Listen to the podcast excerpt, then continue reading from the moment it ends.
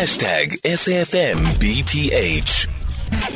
Well, seeing uh, what uh, the MPC has just announced now, let's speak to Mzwandile Mbeje, SABC News political editor. But this is on President Cyril Ramaphosa's visit to the UK. About uh, three hours ago, the president briefed members of the media on the outcomes of his two day state visit to the UK.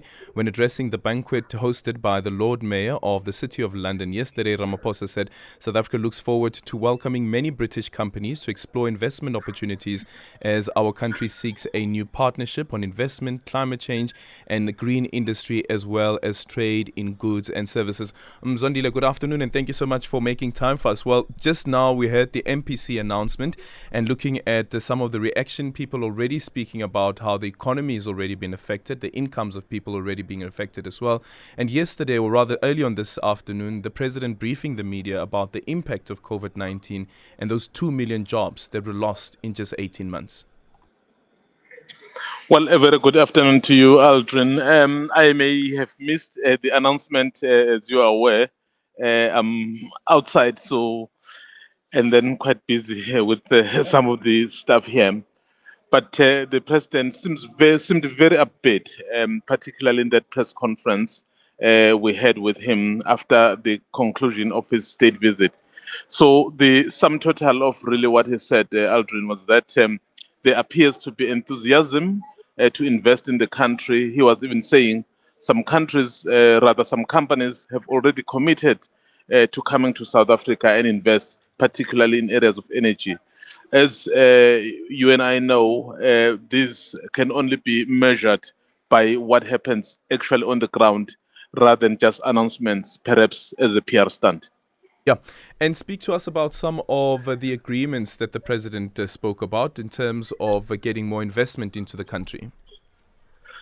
One of the things um, is that the area of hydrogen investment, remember, as we seek to move towards cleaner energy, um, and the other one was around health, for example. Um, he yesterday he visited a medical facility where they deal with a number of um, disease prevention, and they uh, signed an agreement there, or a memorandum of understanding for cooperation to assist the country uh, insofar as that is concerned. And of course, um, there were also other areas, uh, albeit not perhaps penned as yet, because the British companies, uh, Aldrin, they have raised a few issues of concern uh, in the country. One of them is the obvious one, the rolling blackouts. How do you go and invest in a country mm. where uh, you are not sure if um, you'll even be able to run that company? But in terms of uh, the direction of the economic trajectory and what he is doing in terms of reforming, so I think they do tend to buy into that. I think they will take a wait and see approach. Um, is he is he able to follow through what he's saying? But also, what I also found quite interesting, I mean, I know in some of the closed meetings, uh, we were able to gather what the sentiment was, was that they were actually looking into December.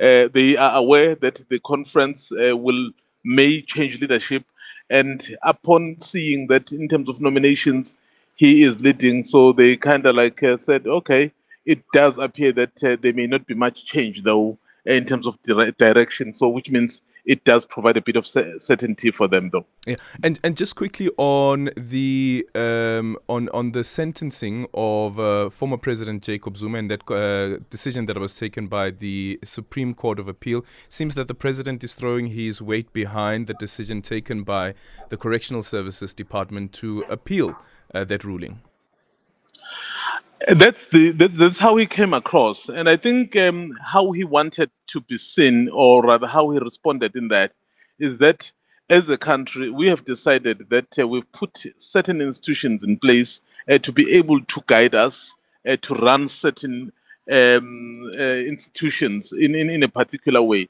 So given that that process is underway so he said let's allow it. And i think aldrin this also related to his own issues because we also put a question on him about uh, the panel and the debate that is going to follow uh, around um, what the panel will have discovered.